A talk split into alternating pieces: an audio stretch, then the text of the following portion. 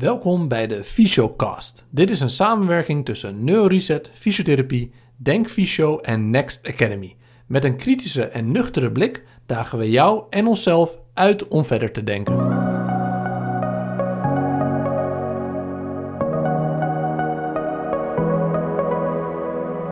Welkom bij de 23e aflevering van de Fysiocast. In deze podcast hebben we het over schouderpijn in de praktijk. Schouderpijn is de derde meest voorkomende musculoskeletale klacht. Daarnaast is het ook nog eens vaak erg hardnekkig. 40% van de mensen met schouderpijn heeft na één jaar nog altijd last. Vandaag gaan we dieper in het onderwerp duiken met expert Kevin Kuppens. In podcast 18 hebben we het ook wel eens over schouderpijn gehad met orthopeed Maarten van der List. Deze kun je terugluisteren via je favoriete podcastkanaal. We wensen je veel luisterplezier en volg ons ook nog even op Instagram via neuroreset-fysio Denk Fysio en Next Academy.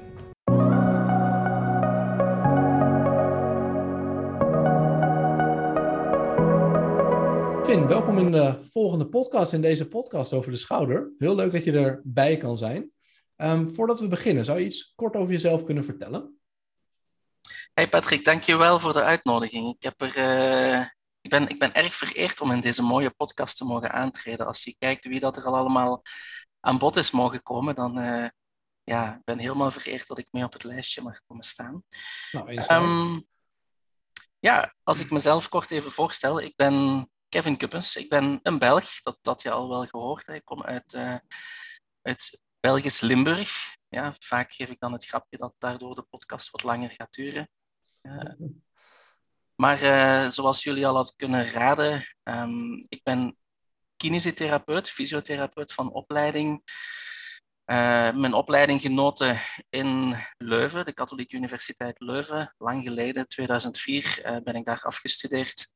Um, en dan heb ik nog uh, ja, enkele verschillende mastertrajecten gevolgd richting sportfysiotherapie, richting manuele of musculoskeletale therapie. Um, en zo ben ik dan geleidelijk aan in de klinische praktijk gerold. Altijd uh, als musculoskeletaal kinesitherapeut, fysiotherapeut uh, gewerkt en nog steeds trouwens. Um, en geleidelijk aan ook uh, in de academische wereld terechtgekomen. Dus sinds 2009 ben ik verbonden aan de opleiding en de vakgroep in Antwerpen.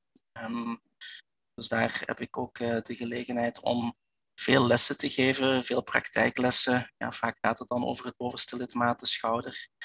Um, en in de afgelopen jaren heb ik daar ook mijn promotietraject kunnen doen. Dus ik heb een, een PhD-traject gedaan omtrent chronische schouderpijn, wat toegespitst naar een atletische populatie.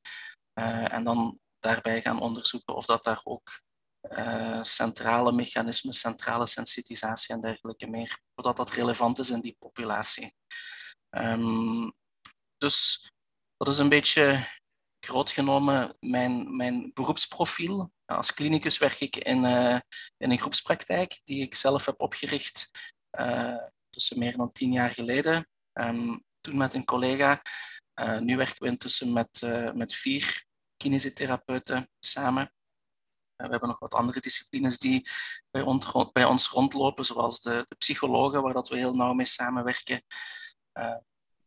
Ja, en dan sinds, sinds een, een, tweetal jaren hebben we uit de noodzaak om altijd maar te willen bijleren, hebben we ook onze, onze eigen Next Academy opgestart, waarmee we met jullie podcast ook een leuke samenwerking hebben. Uh, en natuurlijk ook de samenwerking met Denkvisio daarbij. Um, ja, waar dat we het gewoon heel leuk vinden om ook leuke sprekers live aan het werk te zien, uh, met hen in interactie te kunnen gaan tijdens cursussen samen met de deelnemers.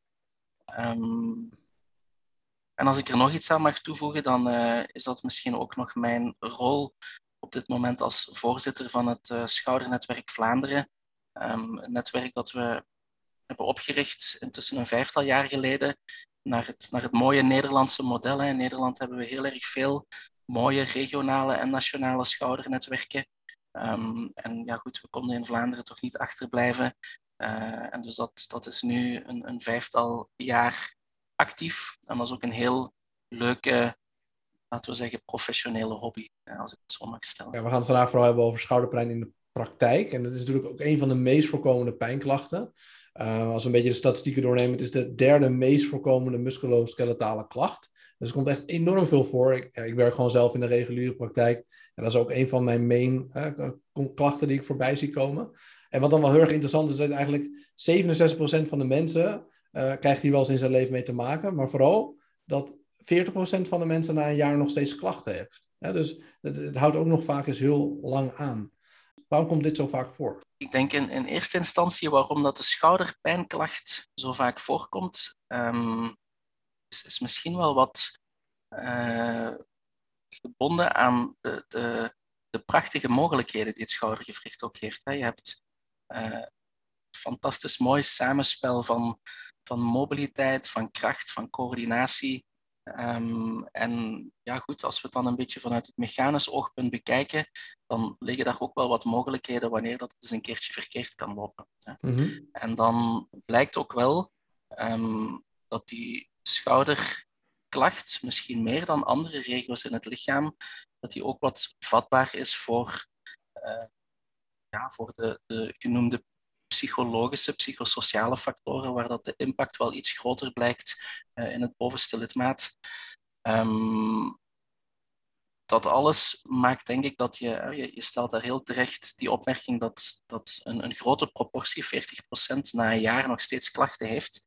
Dus het is denk ik de, de grootste doelstelling voor ons als klinicus om, om dat getal naar beneden te krijgen. En dus proberen vroeg na de aanmelding van die cliënt, van die patiënt, uh, een plan uit te werken waar hij of zij zo goed mogelijk mee geholpen gaat zijn. En dat kan dan zijn dat je je moet gaan richten bij patiënt A iets meer op die meer mechanische, biomechanische factoren en misschien bij patiënt B dat je iets meer de psychosociale kaart moet gaan trekken. Hè? En wellicht is het meestal een combinatie van de twee. Ook bij de, bij de atletische populatie wel te verstaan. Ja, dus jij verklaart het eigenlijk ook dus niet per se, het is niet kwetsbaar, maar meer het gaat erover, er zijn zoveel mogelijkheden. Uh, dat maakt de kans dat er iets mis kan gaan ook groter. Ja, ja. Veel bewegelijkheid, veel kleine spieren, pezen, allemaal dicht op ja. elkaar, dat soort dingen. Absoluut. En er zijn natuurlijk ook best veel structuren die, die stevig geïnnerveerd zijn, hè, die, die ons veel uh, nociceptie kunnen opleveren, hè, wat, wat dan zich kan uiten tot, tot die pijngewaarwording uh, zoals we leren uit de pijnneurofysiologie. Mm -hmm. En komt die 40% dat zeg maar, mensen nog last houden na een jaar dan ook door de complexiteit? Of heeft het meer te maken um, en met waar we het net over hadden, dus de complexiteit, mobiliteit, dat soort dingen? Of heeft het meer te maken omdat we niet zo goed weten wat we ermee moeten? Of, want het is best wel een hoog getal natuurlijk, die 40% van na een jaar nog steeds klachten.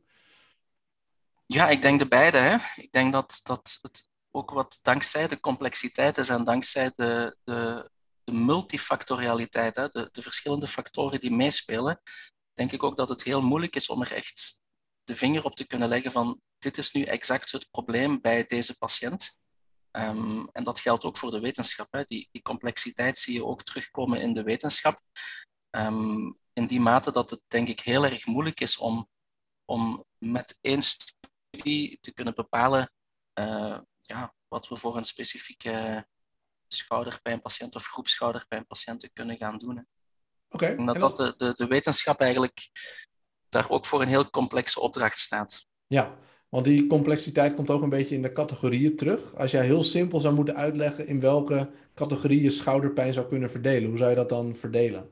Ja, ik, ik ging daarnet misschien al een beetje kort door de bocht door te zeggen, je hebt, je hebt meer het mechanische, biomechanische verhaal en je hebt meer het verhaal waar dat wat psychosociale belasting meespeelt. En zoals ik zei, het is, het is veelal een combinatie van. Hè. Um, um, dus, dus ik denk dat het al wel belangrijk is om vroeg in je assessment daar ook wat notie van te krijgen. Dat je weet van, moeten we dit echt gaan benaderen als een, een, laten we zeggen, een mechanisch goedje of moeten we iets meer die psychosociale kaart gaan trekken?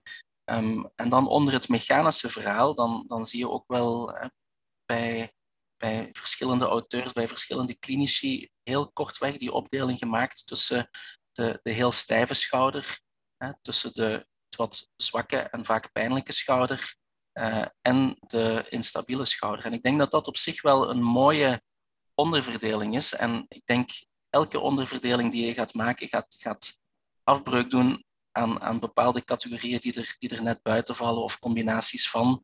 Ja, maar ik denk dat we hiermee toch al, toch al vrij ver uh, gaan komen. Ja. Oké, dus dan hebben we het eigenlijk over drie categorieën. Dus, dus de meer instabiele schouder, de stijve schouder, waar dan waarschijnlijk ook uh, meer frozen shoulder en dat soort dingen. Ja. En dan hebben we het dus over de, de zwakke slash pijnlijke schouder. Ja. Um, en um, wat, wat, wat kunnen we dan onder instabiele schouder eh, benoemen? Oh, klassiek zijn dat de, de traumatisch instabiele schouders. Hè? De, de schouders die één of meerdere keren gedislokeerd zijn, wellicht door een, door een, door een externe kracht die erop uh, heeft ingewerkt.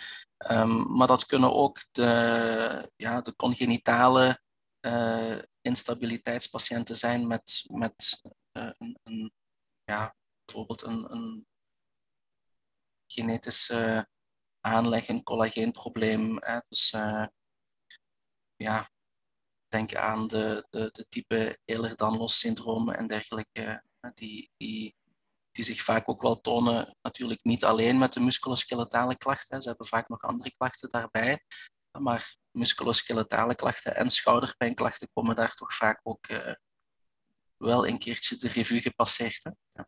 Mogen we daar ook bijvoorbeeld een AC-locatie of uh, AC-luxatie bij toevoegen? Of zou je die dan weer apart ergens zetten? Ja, dat is ook wel misschien een, een, een categorie. In C zou je die daarbij kunnen zetten, maar dat is toch wel een beetje een aparte categorie. Hè. Je ziet ook dat, die, dat daar de, de pijngewaarwording vaak wat anders is. Hè. En, en dat ook uh, management bij de AC-pathologieën um, ja, misschien toch, toch wel lichtjes uh, anders is dan bij de andere vormen van instabiliteit. Als je ons, ons heel veel meeneemt, zou je hebben een nieuwe uh, patiënt die heeft schouderpijn ga je dan ook op basis van deze categorieën alvast een, hè, dat, je, dat je ze ook echt zo uit elkaar haalt? Of snap je wat ik bedoel? Ja, absoluut. absoluut. Nu, ik denk als, als we dan eventjes het, het psychosociale luik wat buiten beschouwing uh, laten, ik denk dat we daar later nog wel op terug kunnen komen. Maar als we het iets meer richten op die, dat, dat mechanische luik, dan, dan, dan mag je ervan uitgaan dat met overgrote meerderheid de grootste groep die, die middelste groep is, hè, van de, de iets wat verzwakte en pijnlijke schouder. Hè. Um, dus ik denk dat het, dat het heel goed is om in je assessment, of misschien zelfs al in je anamnese, um, de andere twee zo goed als mogelijk te kunnen uitsluiten.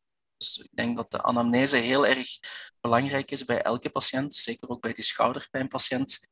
Uh, en als er absoluut geen sprake is van een traumatisch event, als er geen sprake is van, van een, een, een dislocatie in de recente voorgeschiedenis en er is geen kennis van, van de aanwezigheid van zo'n genetische aandoening bijvoorbeeld, um, goed, dan moet je het misschien nog niet heel definitief van je lijstje schrappen, maar dan wordt die waarschijnlijkheid toch al een pak minder. Hè?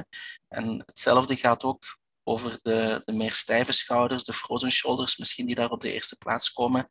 Ja, dat, dat is toch iets wat de mensen, de patiënten ook al heel snel in het gesprek, wanneer je gaat polsen naar de klachten, komt die stijfheid vaak al heel snel naar voren. En um, als je dat dan nog eens extra bevraagt, daar misschien een klinisch testje aan vasthangt, dan, dan kan je ook dat pad wellicht al heel snel verlaten en je iets meer gaan focussen op uh, de groep van de, de, ja, de pijnlijke en soms iets wat zwakke schouder. Degene die eigenlijk het meest ook dus voorkomt, wat je net zei. En kunnen we daar dan ook, want dat, is, ja, dat vind ik altijd met de schouder best wel lastig. Er zijn zoveel categorieën, termen en dat soort dingen. Dus volgens mij ook best wel oneenigheid over. Um, want hè, je hebt natuurlijk vooral nu de term die rotator cuff related shoulder pain. Dat is volgens mij de meest hanteerbare term voor uh, zwakke slash pijnlijke schouder, toch? Of is dat te... Ja, dus, dat zou in ieder geval een term zijn die ik daar zou, zou bij, bij gebruiken. Um, maar je ziet ook bepaalde auteurs die het toch uh, liever suprachromiale pijn noemen. Hè. Uh, in Nederland spreek, spreken ze heel graag over SAPS, hè. Ja, het, het suprachromiaal pijnsyndroom. Um, het suprachromiaal impingement is ook nog altijd niet de wereld uit. En daar kunnen we het misschien ook nog wel eventjes over hebben. Um, maar al die zaken, ik denk, kort genomen, ja, misschien mag je het ook wel aspecifieke schouderpijn noemen, zoals we dat in de rug en in de nek ook durven doen. Um, denk dat dat allemaal verschillende noemers voor hetzelfde probleem zijn.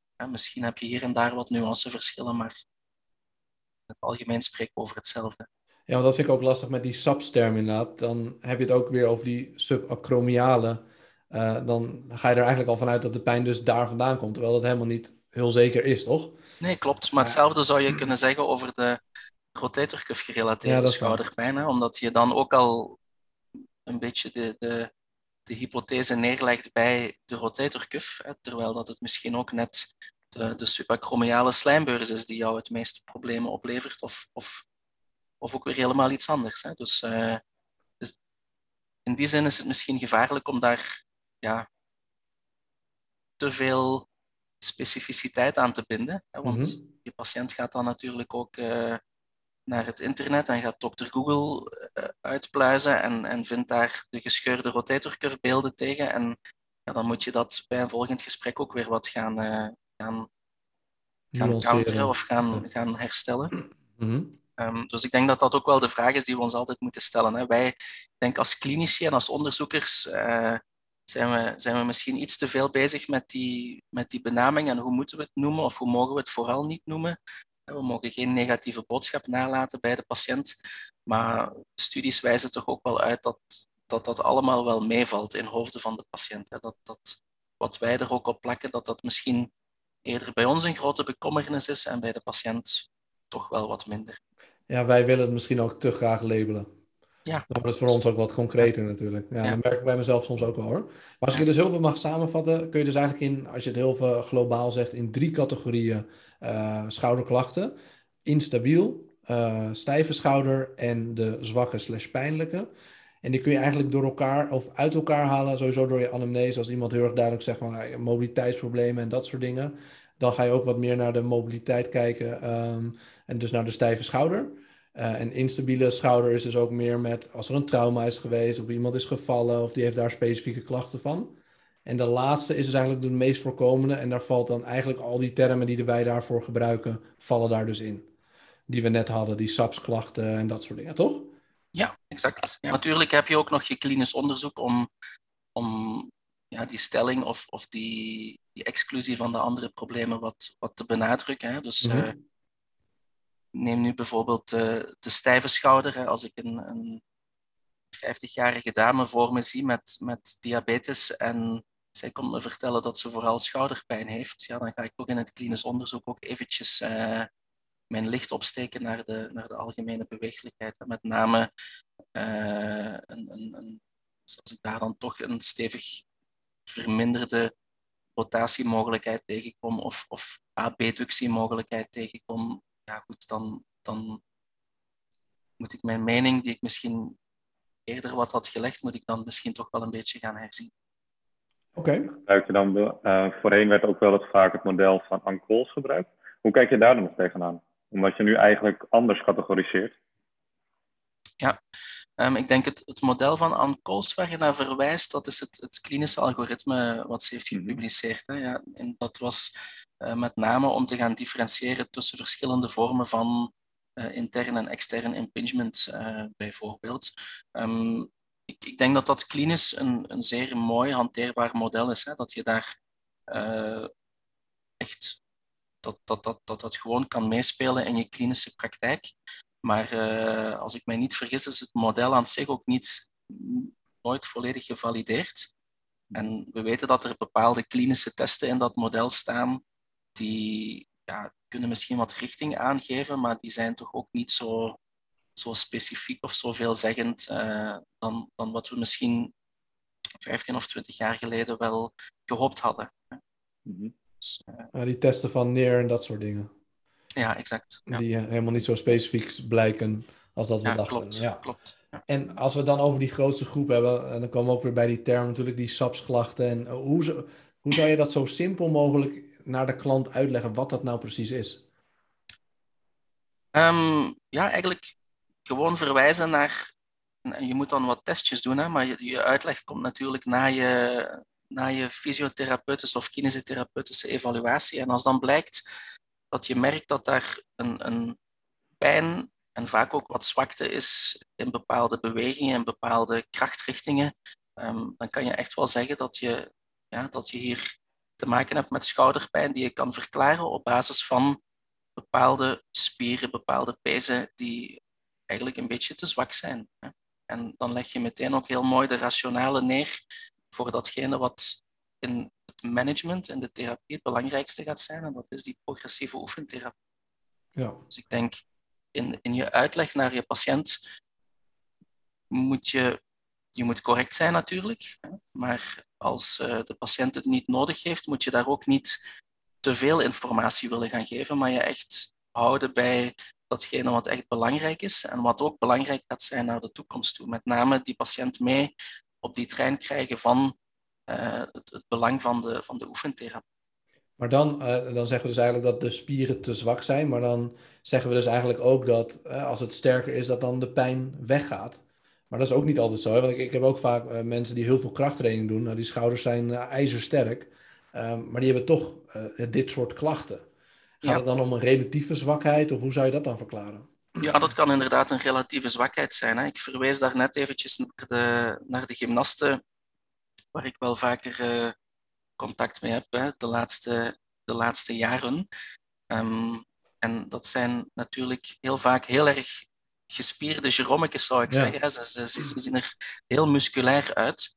Um, en toch haal ik daar dan regelmatig, als ik een, bijvoorbeeld een, een geïsoleerde exorotatietest ga doen of een geïsoleerde endorotatietest uh, met een handheld dynamometer, mm-hmm. dan haal ik daar soms verrassend lage waarden uit. Hè. Iemand die, die ja, met moeite in een geïsoleerde externe rotatie 2 kilogram kan duwen, um, die op een ander moment wel aan ringen of aan gelijke baren kan gaan hangen, hè, dan, dan, ja, dan zie je dat dat inderdaad soms op een, op een analytisch niveau ja, toch wat andere info met zich meebrengt. Hè? Ja, dus dan gaat het echt om die relatieve zwakheid. Ja. Um, maar goed, uh, kracht staat dus niet direct in vergelijking met pijn. Nee. Dat niet nee. per se. Oké, okay, maar het is meer dat bepaalde spieren gaan te veel doen, bepaalde spieren doen te weinig. En daardoor krijg je een soort van compensatie in de schouder. En dat veroorzaakt dan pijn. Ja, dat zou dus, een hypothese. Dat veroorzaakt misschien niet direct pijn. Hè. Dat, is, dat is geen nociceptief gegeven, maar dat kan wel de aanleiding zijn waarom dat je ergens een, een bron van nociceptie kan gaan aanwakkeren. Um, en nogmaals, nu bekijken we het vanuit die, die enge biomechanische richting. Mm -hmm. En dat is prima. Ik denk dat we dat ook echt moeten doen, dat we dat ook nodig hebben. Maar daarnaast zit daar nog een heel traject van een persoon die zich daar zorgen bij kan maken en die op die manier ook die pijngewaarwording kan gaan versterken, kan, kan laten toenemen. En soms zelfs uiteindelijk zonder aanwezigheid van nog die perifere nociceptie, dat daar toch nog aanhoudende pijngewaarwording kan zijn. En dus dat is, dat is die mooie koppeling van de schouder met het brein, hè, um, die, die we zeker niet mogen vergeten. Ook niet ja. bij die gymnasten bijvoorbeeld. Dat iemand misschien ook een beetje angst om te bewegen heeft gecreëerd ja. en dat soort dingen. Ja. En daardoor is de schouder eigenlijk stijver of, of minder gebruikt misschien. Minder gebruikt, anders gebruikt. Een, een compensatoire mechanisme gaat opbouwen. Uh, dan kom je in een soort neerwaartse spiraal eigenlijk van belastbaarheid eigenlijk ook. Want hij doet pijn, dus je gebruikt hem minder en daardoor wordt hij weer wat zwakker. En zo ja. gaat het eigenlijk door. Oké, okay, en want met rotator cuff related shoulder pain, wat eigenlijk ook dan in deze groep hoort van eh, zwakke slash pijnlijke uh, uh, schouder, dan hebben we het ook over specifieke pezen. Maar wat kunnen we daaruit zeggen vanuit het onderzoek? Is, zijn het echt dan peesklachten, net als met Achillespees en dat soort dingen, of is het een ander mechanisme? ik weet niet of iemand er echt het antwoord op heeft. Okay. Er, zijn, er zijn verschillende mogelijke bronnen van nociceptie. Die pezen zijn er daar zeker uh, enkele van. Hè. Denk aan uh, de, de supraspinatus, denk aan de lange kop van de biceps, mm -hmm. uh, subscapularis. Hè. Um, mijn klinische ervaring, maar dan moet ik al voorzichtig zijn met wat, wat ik daar nu bij vertel, hè. maar in mijn klinische ervaring lijken die soms wel nociceptief aanwezig. Hè. Um, maar dan bots ik tegelijk op, op mijn beperkingen als klinicus. Hè. Ik, ga, ik ga met mijn klinische testen ga ik nooit één structuur alleen kunnen testen. Dus ik kan het heel moeilijk weten. Um, plus daarboven heb je nog het gegeven. Hè. Stel dat nu je, je, je supraspinatus een primaire bron van nociceptie is, mm -hmm. ja, dan krijg je al heel snel een, een een, perfect normale, maar wel een sensitisatie op perifeer niveau. Dus heel die regio gaat een beetje gevoelig worden. Je lichaam bouwt een soort van veiligheidszone in met allemaal inflammatoire markers en, en, en cytokines en, en weet ik wat allemaal. Um, en dat maakt dat het gewoon heel moeilijk is om te gaan besluiten uh, ja, welke structuur dat je nu als de schuldige moet gaan aanduiden. En ik kan me voorstellen dat dat in een, in een regio als de Achillespees of de, of de patellapees, dat dat misschien hier en daar soms iets makkelijker is. Hè? Dat zit ook niet verstopt onder zo'n uh, onder zo'n schouderdak en onder zo'n zo'n hoop deltoideus vlees, hè, als we het zo mogen noemen. Um, dus, dus ja, ik denk dat het, dat het heel moeilijk is, zelfs in de medische beeldvorming, om, om één structuur te gaan aanwijzen als de veroorzaker van de schouderpijnklacht. En de vraag is ook een beetje, wie wil het vooral weten? Is het vooral de therapeut dat we het zo specifiek willen weten? En hoeveel heeft onze uh, patiënt daaraan? Uh, of moet hij gewoon het globale verhaal weten? Ja, Want, exact. Of, je nou, of het nou de supraspinatus of de biceps de behandeling blijft relatief hetzelfde. Exact, het heeft, het heeft quasi geen invloed op de behandeling. Veel patiënten willen het wel graag weten hè, en, en zijn soms ook een beetje teleurgesteld als je daar niet, ja. uh, niet, ja, niet meteen de vinger op kan zetten. Ja. ja. Um, maar goed, dan is het aan, aan ons als klinicus om daar uh, iets positiefs tegenover te zetten, hè, iets wat de patiënt wel vooruit helpt. Hè. Vind je echografie dan ook geen toevoeging in een uh, schouderrevalidatie? Um, geen toevoeging is misschien veel gezegd. Hè. Ik denk opnieuw wanneer dat je gaat naar uh, traumatische letsels, um, mogelijkheden van, van traumatisch rotatorcufflijden, um, dan denk ik dat het een meerwaarde kan zijn. Ik, ik heb zelf geen diploma richting echografie. Um, het wordt in, in Vlaanderen wel meer en meer ook door, uh, door kinesitherapeuten uitgevoerd. Um, maar in de overgrote meerderheid van de schouderpatiënt, dus die niet met een verhaal komt van een trauma, um, denk ik dat de meerwaarde erg klein is, omdat het ons niet meer bijdraagt naar. Het, is een klinisch, het is eigenlijk een klinische diagnose. Hè. Het, is, is geen diagnose op basis van beeldvorming, het is, het is een, een klinische diagnose die je stelt op basis van klinische kenmerken als uh, zoals daar zijn pijn en, en eventueel zwakte. Ja, best wel inderdaad wat jij net zei over die A-specifieke schouderpijn. Maar het lijkt me eigenlijk een veel logischere benaming dan al die moeilijke termen die we nu hebben.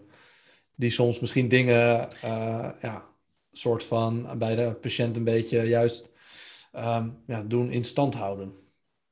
Toch? Ja, ja. ja. ja. ik ben er zelf wel voorstander van om het, om het op die manier te gaan noemen, maar... Uh, we moeten er nog ja. Misschien moet, misschien moet ik wat meer artikeltjes publiceren om, uh, om, om, dat, om dat te gaan benadrukken. En zijn er dan nog specifieke risicofactoren die, dat je bijvoorbeeld ziet bij ja, deze groep mensen krijgen vaker schouderklachten, uh, leeftijd of specifieke sporten, voeding? Heb jij daar nog iets uh, zinnigs over te zeggen? Dat denk ik wel. Um, ja, ik denk de, de algemene lifestyle factoren zoals we die overal tegenkomen. Hè, dat Zeker wanneer dat we ons dan een beetje gaan toeverlaten richting de groep tendinopathieën in de schouder. Hè. Um, dan, ja, dan denk je aan obesitas, dan denk je aan rookgedrag, overmatig alcoholgebruik. Uh, diabetes is ook een, een, een groep van patiënten die, die meer dan andere mensen geplaagd worden door tendinopathieën. Um, met dat hun belastbaarheid gewoon veel lager is? Of zit er letterlijk een mechanisme in waardoor gewoon sneller pees irriteren en spieren en dat soort dingen? Of is het meer het globale herstelprobleem? Ja, ik denk een beetje de beide. Er zijn toch wel, er zijn toch ook wel wat uh, onderzoeken hangende, komende, die, die iets meer richting die, dat, dat suikermetabolisme gaan en de link met het, uh, ja, eigenlijk met, met een soort van inferieure kwaliteit van het collageenweefsel. En dat ze daardoor eigenlijk intrinsiek wat, intrinsiek wat meer uh, ja, vatbaar zijn uh, voor het ontwikkelen van, van peesklachten in het algemeen, maar dus ook ja, ter hoogte van bijvoorbeeld de rotatorcuff meer specifiek. Ja. Oké. Dus dat het letterlijk ook een voedingsprobleem ja. de basis kan liggen, zeg maar. Oké. Interesting. En dan als, als je spreekt over andere risicogroepen, ja, dan denk ik, als je, als je inderdaad bij, bij de groep van bovenhandse atleten gaat, uh, ja. ja. puur vanuit, uh, ze zijn wellicht meer belastbaar dan andere mensen, omdat ze net zo geoefend zijn. Um, maar de belasting ligt natuurlijk ook een pak hoger, waarmee dat ze dan mogelijk op bepaalde momenten hun relatief risico ook weer net iets, iets hoger leggen. Hè. Um, mm-hmm. als we, ik, ken, ik ken de literatuur van de, van de zwemmerschouder vrij goed hè, en daar, daar spreekt men over uh, ja, eigenlijk een, een, een lifetime risk van, van om en bij de 90 procent, dat je, dat je ooit met substantiële schouderklachten te maken zal, zal krijgen als, als zwemmer. Ja. Um, en ik denk dat dat misschien wel vergelijkbaar is in, in andere bovenhandse sporten. Oh, dat is wel hoog inderdaad. Oké, en we hadden het net al even over die specifieke testen. Um, want ja, je leest nu ook steeds meer onderzoeken dat die eigenlijk helemaal niet zo heel specifiek zijn. Ja. Vind jij daar nog meerwaarde in zitten voor in de praktijk? Ik denk dat er een meerwaarde is in de praktijk, maar dat we voorzichtig moeten zijn met de interpretatie daarvan. We, mm hebben, we hebben natuurlijk een heel aantal mooie testen ontwikkeld die iedereen kent. We spreken allemaal daarin min of meer dezelfde taal. Hawkins, uh, Kennedy, Neer, ja, dat soort dingen. Ja. Bijvoorbeeld. Hè. En je zou dus bijvoorbeeld uh, in sessie 1 een Hawkins-Kennedy-test kunnen doen. En, en aan je patiënt vragen van, kijk, was dit pijnlijk voor jou? En kan je dat eens uitzetten op een schaal van 0 tot 10, hoeveel pijn dat, dat was voor jou? Um, zonder daar een verdere mechanische verklaring aan te geven. Maar het is gewoon een provocatietest. En dan kan je sessie 5 of sessie X, hè, wanneer dat je enkele weken verder bent, kan je exact dezelfde test en je kent hem zo goed dat je die ook waarschijnlijk op exact dezelfde manier gaat uitvoeren. Dan kan je die terug opnieuw doen en kan je dezelfde vraag gaan stellen. Mm-hmm. En dat leert je wel iets over, ja, hopelijk dan de afnemende irritabiliteit, de afnemende actualiteit van het probleem. En in dat opzicht denk ik dat het, dat het, dat het relevant kan zijn. Hè.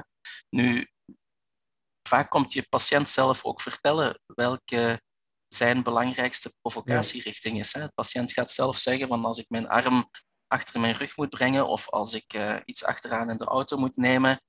En dan kan je ook, als, wat mij betreft, als patiëntspecifieke test, kan je ook je eigen test op dat moment ontwikkelen die daar heel erg op lijkt. Hè. En dat gebruiken als wat we dan noemen de comparable sign, hè? Het, het, teken waarmee dat je de evolutie van het probleem uh, mee in kaart probeert te brengen. Maar ik denk wel dat het belangrijk is dat we, dat we iets doen om die, ja, om die irritabiliteit, om die ernst van het probleem mee op te volgen doorheen de tijd. Hè? Ja. Want je hebt het waarschijnlijk zelf ook al gehoord, hè, dat je patiënt na na, na zes weken terug bij jou komt. Je hebt hem of haar dan al in tussentijd een aantal keer gezien, oefeningen meegegeven. En na zes weken zeggen ze, ik heb, ik heb nog helemaal geen beterschap. Terwijl dat jij als klinicus wel ziet, maar je kan veel vrijer bewegen, je, hebt, je hebt meer mogelijkheden. Maar in hoofden van de patiënt is dat niet altijd helemaal, uh, ja, niet altijd helemaal aanwezig. Dus als je dan iets kan gebruiken, een, een, een min of meer mooie maatstaf, um, dan, ja, goed, dan, dan kan dat jou, maar ook je patiënt wel helpen. Dat motiveert dus- wel. Ja, dus die orthopedische testen hebben zeker, ja, we, hebben zeker nog waarde. Alleen niet zo specifiek als dat we altijd dachten. Zoals ik het op school heb geleerd. Oh ja, dus we kunnen precies zeggen het is die pace op die plek. Nee, nee dat, dat is zeker niet. Hè? Nee. nee. maar je kunt ze zeker nog blijven doen. Maar vooral om te provoceren. Wanneer doet het pijn? En verandert dat in de tijd. Ja, ja. Toch? Ja, absoluut. En hoe zou dan voor jou, als een nieuwe klant bij jou binnenkomt, hoe zou dan, als je heel kort zou moeten schetsen, hoe jouw ja, uh, flowchart zeg maar een beetje gaat? Zou je er iets over kunnen vertellen? Ja, absoluut. Ja. Um, ik, ik begin altijd met natuurlijk de mensen te gaan verwelkomen. Hè. We moeten vriendelijk zijn tegen iedereen. Um, ja, dat is handig. Um, en dan ga ik wel vrij snel over naar het bevragen van de klacht. En dat, probeer erop te letten dat ik niet uh, meteen vraag uh, waar heb je pijn, maar hoe kan ik jou helpen? Hè? Waar, waarmee kan ik jou van dienst zijn? En dan ga ik de patiënt zelf aan het woord laten. Hem of haar heel veel laten vertellen. Proberen wat inzichten te krijgen over mogelijke oorzakelijke mechanismen. Sinds wanneer heb je, heb je deze klacht? Um, is die klacht sindsdien stabiel gebleven? Is dat, is dat veranderd doorheen de tijd? Um, verder de klacht in kaart brengen qua locatie. Waar, waar zit, uh, als het een pijnklacht is, waar zit die pijnklacht dan precies? Uh, omdat we, we moeten dat ook niet zomaar naast ons neerleggen. Als iemand zegt ik heb echt anterieure schouderpijn of iemand anders zegt ik heb echt posterieure schouderpijn, ja, dan ga je misschien toch je denkmechanisme een beetje anders uh, neerleggen. Of als we teruggaan naar dat AC-letsel, dat zijn mensen die heel vaak kunnen aanduiden met één vinger, hier, hier doet het pijn, hè, op één plaats. En dat, dat is toch wel anders dan die typische rotatorcuff gerelateerde mm schouderpijn, die heel vaak een, een, een vage lokalisatie aanduidt. Hè. Um, en neem jij dan nu ook al zo vroeg in het proces dat je hele psychische en sociale dingen al meeneemt? Over hoe mensen zich voelen, stress, dat soort dingen? Of doe je dat pas later? Ja, dat komt wellicht een beetje later. Hè? Tenzij dat mensen er zelf over beginnen. Hè? Sommige mensen gaan, gaan al heel snel zeggen van kijk, het is, het is echt een heel drukke periode op mijn werk. En, en uh, ik, ik, ik, heb, ik heb moeite om thuis alles gemanaged te krijgen met de kinderen die, die van school moeten gehaald worden en mijn drukke eigen agenda. En ja, dat, dat komt soms komt het heel snel aan bod en dan is het, dan is het leuk om het mee te pakken. Um, en dan, dan moeten we daar niet alles verklarend gaan doen en zeggen dat dat de hele verklaring is, maar wel dat dat mogelijk een bijdragend mechanisme is. En, en, eventueel samen gaan onderzoeken of dat, er, ja, of dat er ook mogelijkheden zijn om dat stressniveau een beetje te minderen. Um, dat soort zaken. Dus dat komt, dat komt aan bod wanneer dat het aan bod kan komen. En ik denk dat je dat een beetje moet aanvoelen. Uh, en en ja, sommige patiënten zullen er niet heel blij mee zijn als, als dat je eerste vraag zou zijn, bij wijze van spreken. Um, wat ik ook heel snel ga bevragen is, uh, wat we eigenlijk daarnet al naartoe gingen in een klinische test. Hè, wat, wat zijn provocerende bewegingen, provocerende mechanismen of activiteiten? Wanneer krijg je meer klachten? Um, is dat tijdsgebonden doorheen de dag? Heb je, heb je makkelijk in de ochtend pijn of stijfheid, of is dat eerder s'avonds? Heb je nachtelijke pijn, um, waar dat we altijd wat uh, bewust van moeten zijn als dat optreedt? Um, terzelfde tijd in die provocerende factoren ook bevragen. Hè, ja, elke keer als ik, als ik een, een kopje uit de kast wil nemen, doet mijn schouder pijn. En dan, dan kan je dat nog wat verder gaan bevragen. Is dat dan gedurende de hele weg dat je die arm omhoog brengt? Of is het echt wanneer je dat, dat kopje gaat vastgrijpen? Daar proberen echt inzage in te krijgen. Um, en wat daar dan bij hoort, zijn ook nog de reducerende factoren. Wanneer heb je minder klachten? Wanneer zijn er momenten in de dag dat je stevast minder pijn hebt? Kan je iets doen met warmte, met koude? Zijn er, heb, heb je je schouder liever in beweging of heb je je schouder liever in rust? Dat soort zaken, hè? Die, die, die probeer ik dan wel te gaan bevragen. Um, en dan probeer ik altijd af te ronden met ja, ook wat inzage te krijgen in het, uh, laten we zeggen, het belastingsmodel. Hè? Om het niet in financiële termen uit te spreken, maar uh, het belastingsverhaal van die patiënten. Waar liggen zijn piekbelastingen? Wat is zijn werksituatie? Wat is er um, veranderd wellicht de afgelopen Ja, wat is er veranderd? Is er iets veranderd? Um, en daartegenover ook de belastbaarheid wat mee in kaart brengen. Zijn er, zijn er bepaalde factoren in de algemene gezondheid die meespelen? Moet je echt gaan bevragen. Hè? Medicatiegebruik moet je gaan bevragen als er een, een, een bijvoorbeeld een, een langdurig gebruik van, van, uh, ja, van ontstekingswerende medicatie gebeurt, van corticosteroïden, uh, dan wil ik dat geweten hebben. Ja? Um, is er medische beeldvorming misschien toch al recent gebeurd op die schouder? Uh, dus, dus proberen zo goed mogelijk overzicht te krijgen van, van het probleem, maar ook van de patiënt die het probleem heeft. Hè. Dat, dat is wel belangrijk. Um, en dan probeer ik daar een aantal bruggetjes te slaan naar het klinisch onderzoek. Een aantal hypotheses. Uh, wellicht als hier helemaal niet aan bod is gekomen dat iemand is gevallen of dat hij of zij al meerdere keren een dislocatie heeft gehad, dan, dan hoef ik daar wellicht minder rekening mee te houden in mijn klinisch onderzoek. Um, als iemand helemaal niet spreekt over stijfheid, over, over bewegingsbeperkingen, dan moet ik daar misschien ook al wat minder rekening mee gaan houden. En dat, dat vind ik soms nog wel lastig, want je krijgt natuurlijk ook soms doorverwijzingen vanuit bijvoorbeeld orthopeed. Um, en dan, ja, dan zie je toch nog ook soms die andere termen waar we het net over hadden. Dat er gaat over die impingement en dat er dingen vastzitten en dat soort dingen. Hoe ga jij daarmee om? Probeer je dat te weerleggen of ga je mee in dat verhaal? Ik vind soms best wel die relatie lastig, omdat ja, orthopeden toch hoger staan in de hiërarchie, zeg maar. Ja. Ehm, en dan zijn de mensen er ook heilig van overtuigd van, oh, dat is het, ja, mijn schouders gewoon eigenlijk helemaal uh, naar de kloten. Ja, ehm, dat is ook niet echt een goede beginfactor natuurlijk. Hoe ga jij daarmee om? Ja, um, nu ik moet zeggen dat, dat ik zelf een, een heel gezegend ben met een aantal orthopedische chirurgen en ook een aantal huisartsen die, die op, een, op een heel open manier communiceren en op een heel open manier ook verwijzen. Ehm, en ik denk, de vraag die ik wel heel regelmatig tijdens het anamnesegesprek voer of laat vallen is, wanneer iets niet duidelijk is, laat het me even weten. Als je vragen hebt, laat het me even weten. Op het einde van het anamnesegesprek stel ik ook altijd de vraag, heb je nog vragen? Als die zaken dan helemaal niet naar voren komen, en ik merk daar ook geen, geen ja, je, je merkt dat in die patiënten, de, zij die, die daarmee zitten, die daar in hun hoofd mee zitten, die komen daarmee naar voren. Die gaan dat, die, die gaan dat, uh, die gaan het wel aanhalen. Mm um, als dat niet het geval is, dan ga ik ook geen slapende honden wakker maken. Dan ga ik okay. daar eigenlijk niet over beginnen. Um, maar soms, soms, soms is het wel, hè.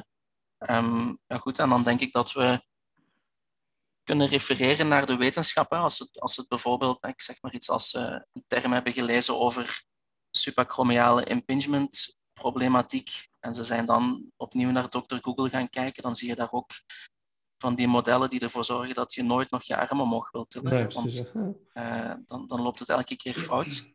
Um, ik, ik, denk dat we niet zomaar kunnen zeggen dat dat impingement model dat dat volledig van de baan is. Hè. Ik denk er zijn studies die aantonen dat de, de, de ruimte dat die helemaal niet correleert met de schouderpijnklachten. Maar zo nu en dan zie je toch ook weer wat biomechanisch onderzoek die, die een beetje meer toch in die richting gaat. Mhm. uh, ik denk dat we daarin kunnen besluiten dat het, het mechanisme, hè, want het is eigenlijk een mechanisme dat je beschrijft, die impingement. Uh, het is geen diagnose, het is een mechanisme. Dat, ja, ofwel, het gebeurt bij iedereen, dat bedoel je? Ja, het gebeurt bij iedereen en het is zeker niet alles verklarend. Nee. Het is, het, stel dat je, dat je een volledige taart aan klachten hebt, hè, dan kan je niet je volledige taart toewijden aan dat ene mechanisme. Maar dan zit daar waarschijnlijk misschien een klein beetje dat mechanisme in, maar daar zal waarschijnlijk ook een beetje uh, ja, lifestyle factoren bij zitten. En daar zal waarschijnlijk ook een, een stevige stuk van de taart uh, naar naar een mechanische overbelasting gaan en waarschijnlijk ook nog een stevige stuk van de taart die richting psychosociale factoren als bewegingsangst of als uh, ja, pijncatastroferen en dergelijke zaken gaat. Hè.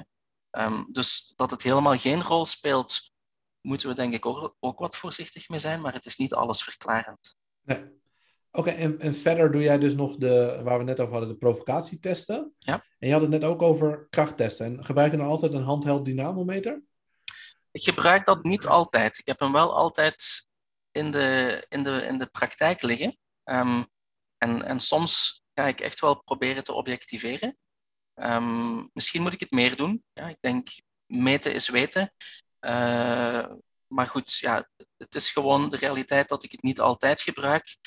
Uh, maar ik ga wel, laten we zeggen, in dit type van patiënten die, die niet te hoog reactief zijn, hè, dus die, die geen pijnscore aangeven van, van 8 op 10, 9 of 10, um, ehm, dan, dan ga ik toch heel snel wel eens een indicatie proberen te vormen van ja, de, de, de contractiliteit van de weerstandstesten in een isometrische setting.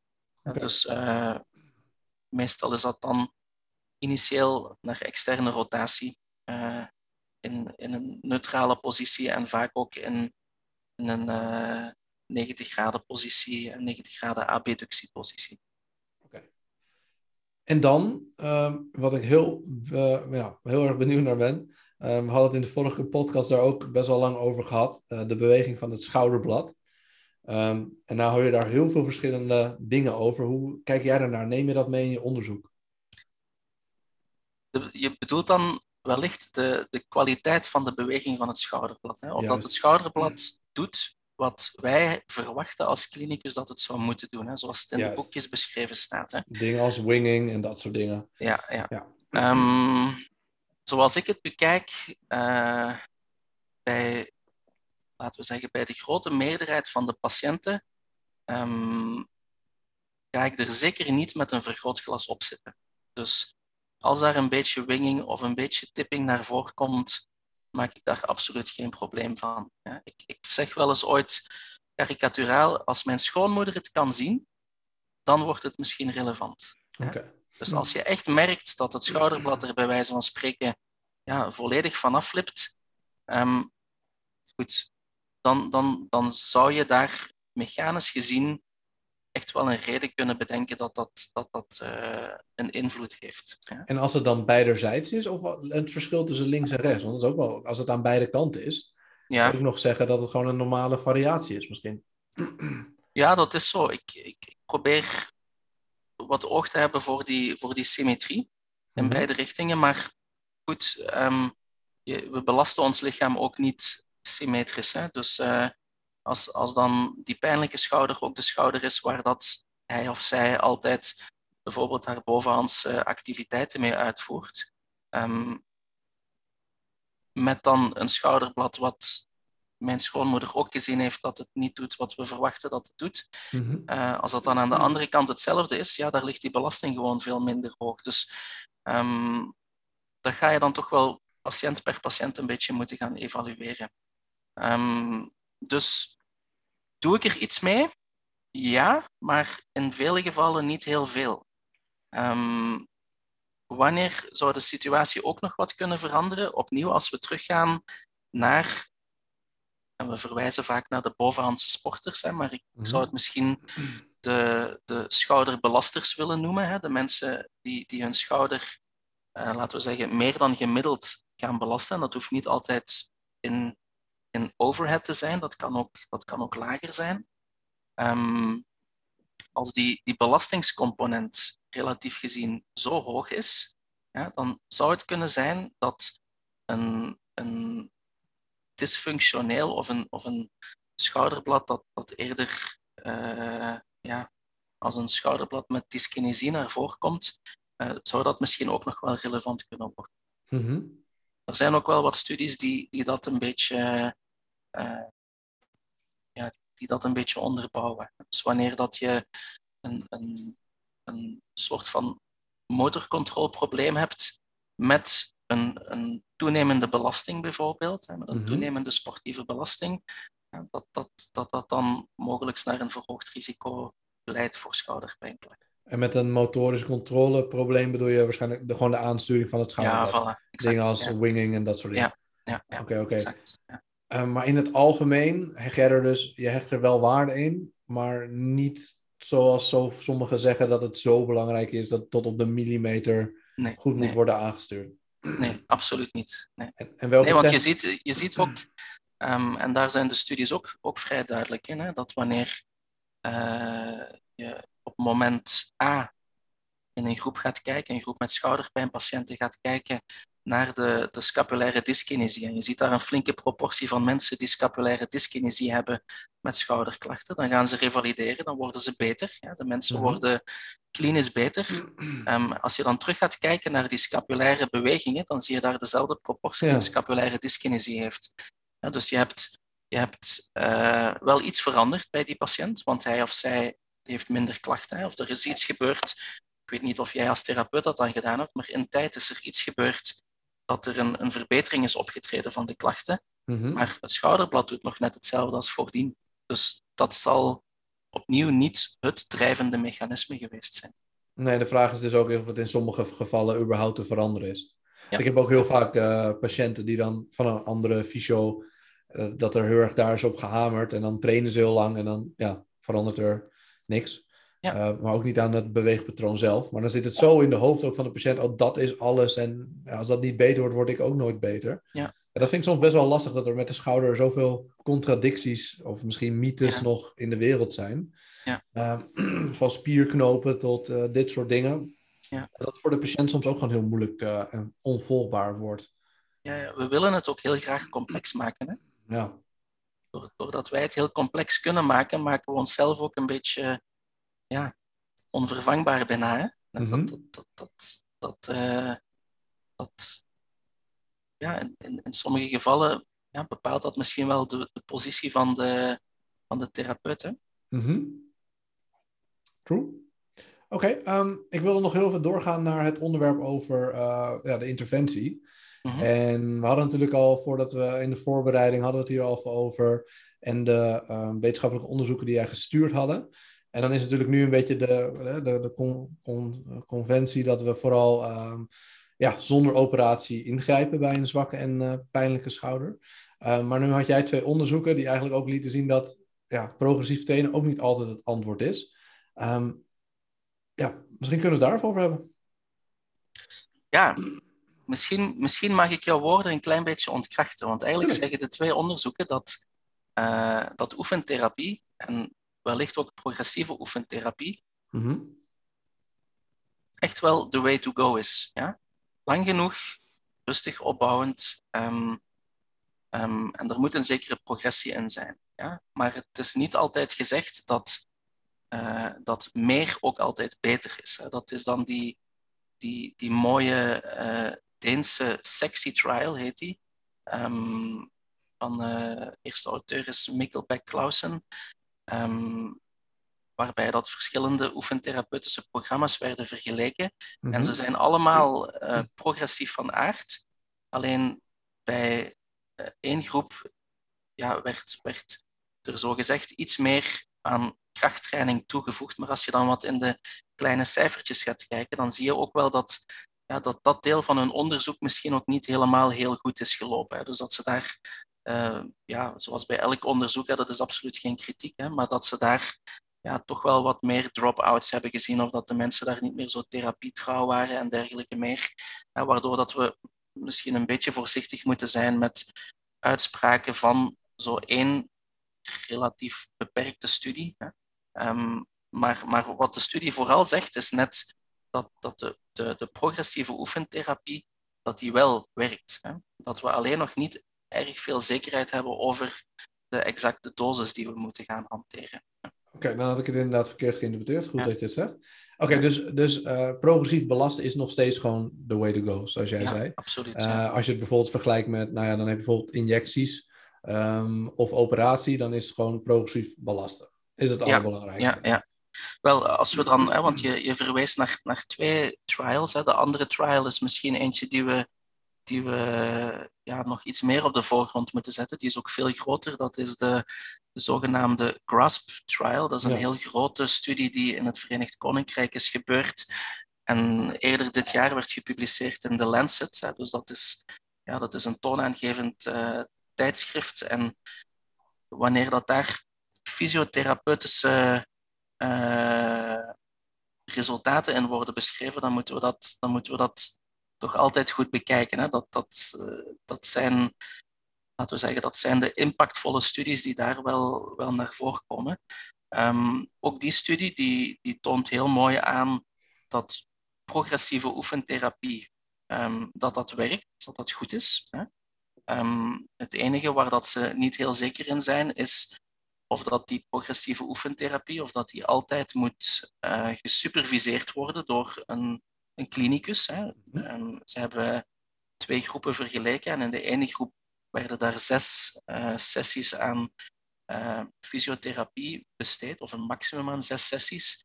En bij de andere groep werd er eigenlijk gewoon op, op, het, op het laten we zeggen, dag één, hè, bij, het, bij, het, bij het eerste consult, um, werd er zoveel mogelijk informatie meegegeven. Um, maar dus ook wel een vraag om in de daaropvolgende periode een progressief oefenbeleid te gaan doen. Hè, met dan gesteund met oefenmateriaal, met videomateriaal. Um, en dan zag men dat daar ook op de langere termijn tussen die twee groepen, hè, dus één groep die wat meer gezien werd door de klinicus, een andere groep die niet zo vaak gezien werd door de klinicus, dat er op lange termijn eigenlijk ook geen verschil was. Hè. Dat, dat, eigenlijk, dat de beide groepen heel adequaat verbeterden. Nu, wat, wat wel mooi is in die studie, is dat ze daar uh, ook nog de vraag hebben gesteld, is toevoeging van een infiltratie met corticosteroïden, heeft dat enigszins effect? Ja, en dan zien ze ook daar op lange termijn dat dat geen enkele invloed heeft, hè, maar dat dat wel op korte termijn, en dat dan meestal op acht weken uh, een keertje geëvalueerd, hè, dat er dan wel een, een, een verbetering is van het klachtenpatroon van de deelnemers. Hè. Dit is een heel grote studie, dat is, die is ook zeer lezenswaardig, hè. Ja. Um, vrij toegankelijk. Uh, dus ik kan iedereen aanraden om die studie een keertje te gaan lezen. Maar je moet ze wel natuurlijk zien in de UK-bril. Dus je moet, je moet daar naar kijken alsof dat je een bewoner van het Verenigd Koninkrijk bent en dat je het kan toepassen in je eigen setting. Hè.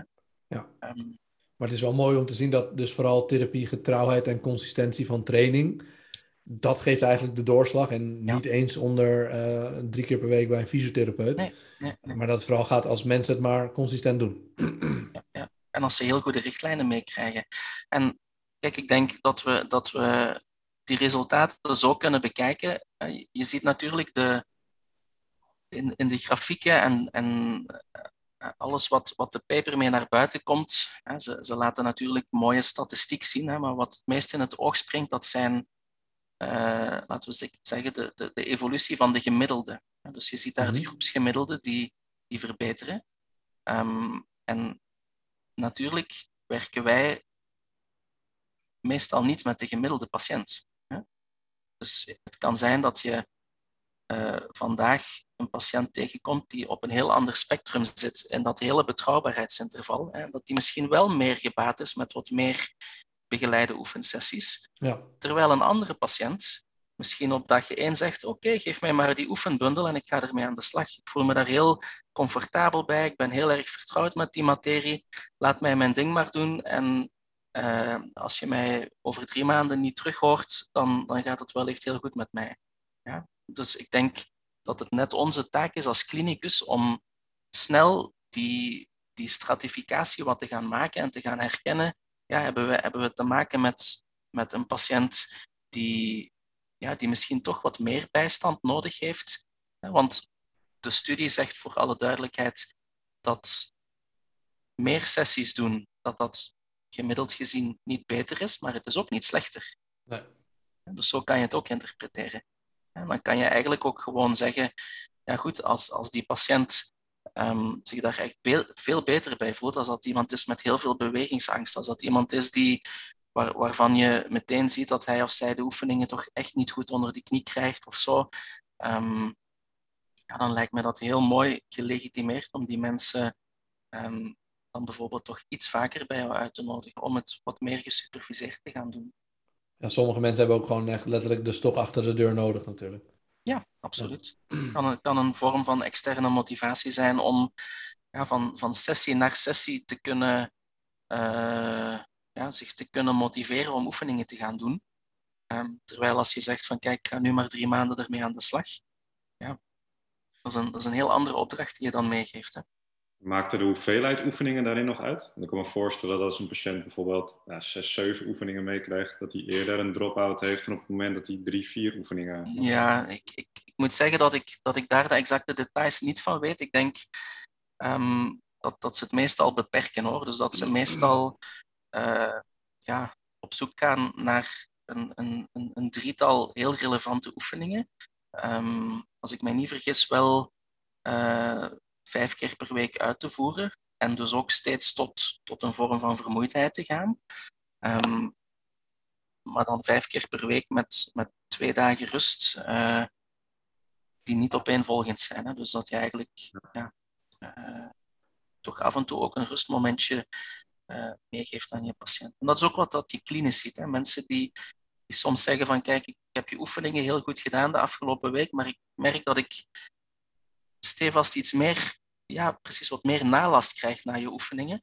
En als je hen dan de tip geeft van oké, laten we nu er gewoon eens een dagje tussen en, of misschien één keer eens twee dagen tussen, uh, eventjes wat vergelijk het dan met een soort van supercompensatie toelaten. Hè. Laat, die eventjes toe. En dan voelen ze zich nadien ook gelijk een pak beter. Hè. En ik denk dat dat ook nog wel belangrijk is om aan te halen wat jij net zei met die een vorm van vermoeidheid. Want je ziet soms ook, hè, het gaat natuurlijk om progressief trainen, maar dat mhm. mensen een programma voor hele lange tijd meekrijgen waar niet echt meer op een gegeven moment een stimulus voor is voor ja, weefsel om te adapteren, zeg maar. Dat dat ook wel echt super belangrijk is, is dat je steeds kijkt, oké, waar staat deze patiënt nu qua belastbaarheid? En moeten we misschien weer wat nieuwe uitdagingjes geven? Ja. Ehm, dat dat soms nog wel iets, ja, dat het te weinig gebeurt, omdat het dan misschien ook bang zijn dat het meer pijn gaat doen en dat soort dingen. Ja. Ik denk dat wij daar wel echt altijd een beetje naar op zoek zijn van oké, hoe kunnen we deze patiënt nou weer net even wat meer prikkelen, dat het uh, ja, weer een beetje gestimuleerd wordt.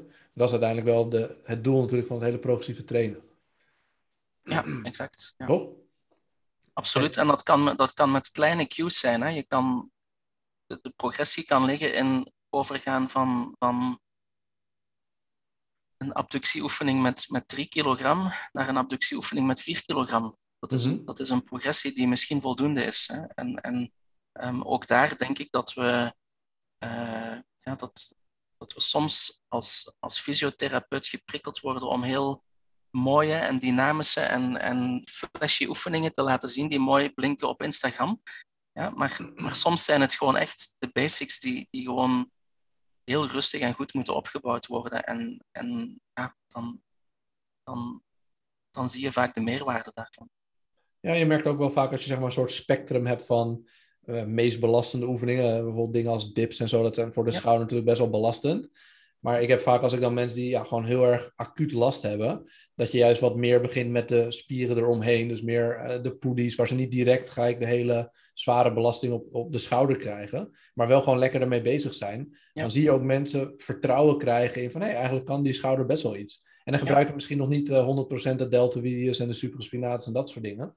Maar ja, dat vind ik altijd wel leuk om mee te spelen van oké, waar staan ze in dat spectrum van belasting? En ja, dat je dan heel langzaam meegaat uh, in die oefeningen. Ja, exact. En daar is misschien ook wel ruimte om, om iets te zeggen over de zogenaamde reductietesten, hè, die, die, we, die we daarnet nog niet helemaal hebben beslaan. Maar je kan, als, als je merkt dat een bepaalde beweging of een bepaalde uitvoering moeilijk gaat, ja, of, of dat die net provocerend is voor de klacht, dan kan je als, als fysiotherapeut, als kinesitherapeut altijd wel iets bedenken dat een, een gelijkaardige beweging, ja. dat, die, dat die toch mogelijk wordt. Hè. Bijvoorbeeld, klassiekers zijn daar bij, een, bij een, een, opwaartse beweging, bij een elevatie, ervoor zorgen dat de externe rotatoren goed mee geactiveerd worden. Of dat je de volledige kinetische keten mee intreedt. Hè. Dus dat je een armbeweging gaat combineren met een beenbeweging. Ehm, ja, of dat je wat ondersteuning geeft aan het schouderblad. Hè. We kennen allemaal de, scapular assistance test, maar die kan je ook heel mooi integreren in je oefeningen. En um, op die manier kan je wel heel snel toch al mooi gericht naar de vraag van je, van je patiënt gaan werken. En opnieuw, dat is dan weer heel patiëntgericht. En dat is, dat is misschien heel moeilijk om dat te gaan omvatten in een, in een, in een grote wetenschappelijke trial waar 700 patiënten geïncludeerd worden. Ja, maar dat is wel het niveau, dat is het microniveau waarop wij elke dag met onze patiënten kunnen werken.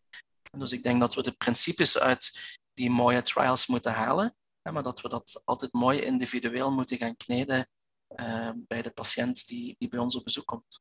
Ja. ja, ik vind dus inderdaad, wat je zegt, ik denk dat het ook heel mooi is om vooral te kijken van oké, wat kan iemand nog wel met de schouder en vanuit daar gewoon beginnen. Ja. Uh, inderdaad, in plaats van, want ik merk toch dat we soms als fysio dan heel erg gefocust zijn. Oké, ik moet precies weten wat het is, welk patient het is en waarom het zo is. Uh, maar ik merk nu ook steeds meer in, in de praktijk, wat ik doe, is dat ik gewoon echt kijk van oké, wat kan deze patiënt nog wel? En vanuit daar gaan we gewoon kijken en dan kijken wat mogelijk is en of we steeds kleine stapjes kunnen maken. Ja. En ik merk toch dat dat het allerbeste werk dan uh, continu blijven zoeken naar oké, wat is er nu mis en dat soort dingen. Exact. En, en dat, is, dat kan een zoektocht zijn die je, die je ook samen met je patiënt doet. En, en in dat opzicht is dat ook weer snel heel motiverend voor je patiënt. En krijg je, als je als je, je patiënt kan laten aanvoelen dat een, een, een opwaartse beweging van de arm is pijnlijk, hè, en je doet een kleine aanpassing, kan van alles zijn, hè? een elastiekje daar rond, of, of combineren met een beenbeweging, of, of uh, ja, kan van alles zijn. En daardoor gaat plots die pijn een, een, een flink pak naar beneden. Ja, dan heb je niet veel meer nodig om die patiënt over de, over de lijn te trekken en om hem of haar te motiveren voor mee te gaan in je oefentherapie. En, en ik denk dat dat, ja, als we dan weer terug, hè, we zijn begonnen met de opdeling tussen uh, de mechanische factoren en de psychosociale factoren. En mhm. hier kan je die heel mooi laten samenvloeien in je oefentherapie. Je kan je patiënt gewoon een boost aan vertrouwen geven, uh, een boost aan motivatie, aan, aan heel gunstig perspectief, wanneer je ze heel snel laat aanvoelen dat, ja, dat met, met kleine aanpassingen dat er snel veel meer mogelijk wordt. Ja, dus... ik denk dat dat ook een van de hele grote sterke punten is van uh, krachttraining of oefentherapie, hoe je dat ook wil noemen. Is dat je natuurlijk je bouwt aan kracht en betere capaciteit en dat soort dingen. Maar dat je ook in een veilige setting eigenlijk met mensen ja, laat ervaren van ja, wat voel je nou eigenlijk en dat het soms ook gewoon heel anders kan voelen. En, en dat vind ik inderdaad altijd heel uh, ja, gaaf als dat bij mensen gebeurt. Dat je van, hé, hey, wacht, dit gaat eigenlijk gewoon. Maar ik dacht altijd dat het niet kon. Um, ja, dat is denk ik ook een van de hele grote voordelen van oefenen en ja. krachttraining. Absoluut. Leuk, leuk. Um, hebben we nog specifieke onderwerpen nu niet aangesneden? Volgens mij hebben we het meeste nu wel gehad. Ja, nou laat ik het zo zeggen. Er zijn nog heel veel dingen meer te bespreken, maar voor in uh, de uurdurende podcast hebben we denk ik wel heel veel al gehad. Um, zijn er nog dingen die jij wilt toevoegen, Kevin? Ja, ik denk dat, dat we heel veel hebben besproken. Hè. Ik denk eh, wat, wat we misschien niet, niet genoeg kunnen benadrukken, is dat we, dat we die patiënt in zijn geheel moeten zien. Hè. En uh, ja, dat, dat het aan ons als, als fysiotherapeut, als kinesitherapeut is om die patiënt goed gemotiveerd te krijgen, met een positief vooruitzicht te krijgen, uh, om ja, al dan niet samen met jou een, een oefentherapeutisch traject aan te gaan. Hè. Zij het met, met meer gesuperviseerde consultaties, zij het met minder gesuperviseerde consultaties, um, zij het met heel zware oefentherapie of oefentherapie die die patiënt op een, op een heel aangename wijze kan dragen. Um, ik denk, zolang dat er maar progressie is, zolang dat het maar lang genoeg duurt, hè, een, een, minimum aan 12 weken moeten we toch voor ogen houden, mm um, dan, dan denk ik dat we uh, ja, toch een aantal belangrijke parameters in de schouderrevalidatie hebben, hebben um, besproken vandaag. Ja, mooi. Uh, Jerry, heb jij nog dingen toe te voegen? Nee, verder niet. Kevin, wanneer was jouw volgende opleiding bij Denkvision? Want volgens mij geef jij er binnenkort weer een, toch? Uh, nee, er is nog geen volgende oh, opleiding uh, die gepland staat. Nee. nou, ik zal nog even... er, er zullen er ongetwijfeld nog wel, uh, nog wel enkele aankomen in het volgende jaar. Ja, ja nou, dan dank ik u nu in ieder geval voor alle kennis. ik zal nog even in de link en zo zetten, want daar kunnen natuurlijk nog wel online bij Denkvisio dingen bekeken worden uh, met seminars van jou. Ja. Um, dus dat gaan we allemaal even toevoegen. Hartelijk dankjewel. Oké, okay, dank jullie wel voor eh, het leuke gesprek en de uitnodiging.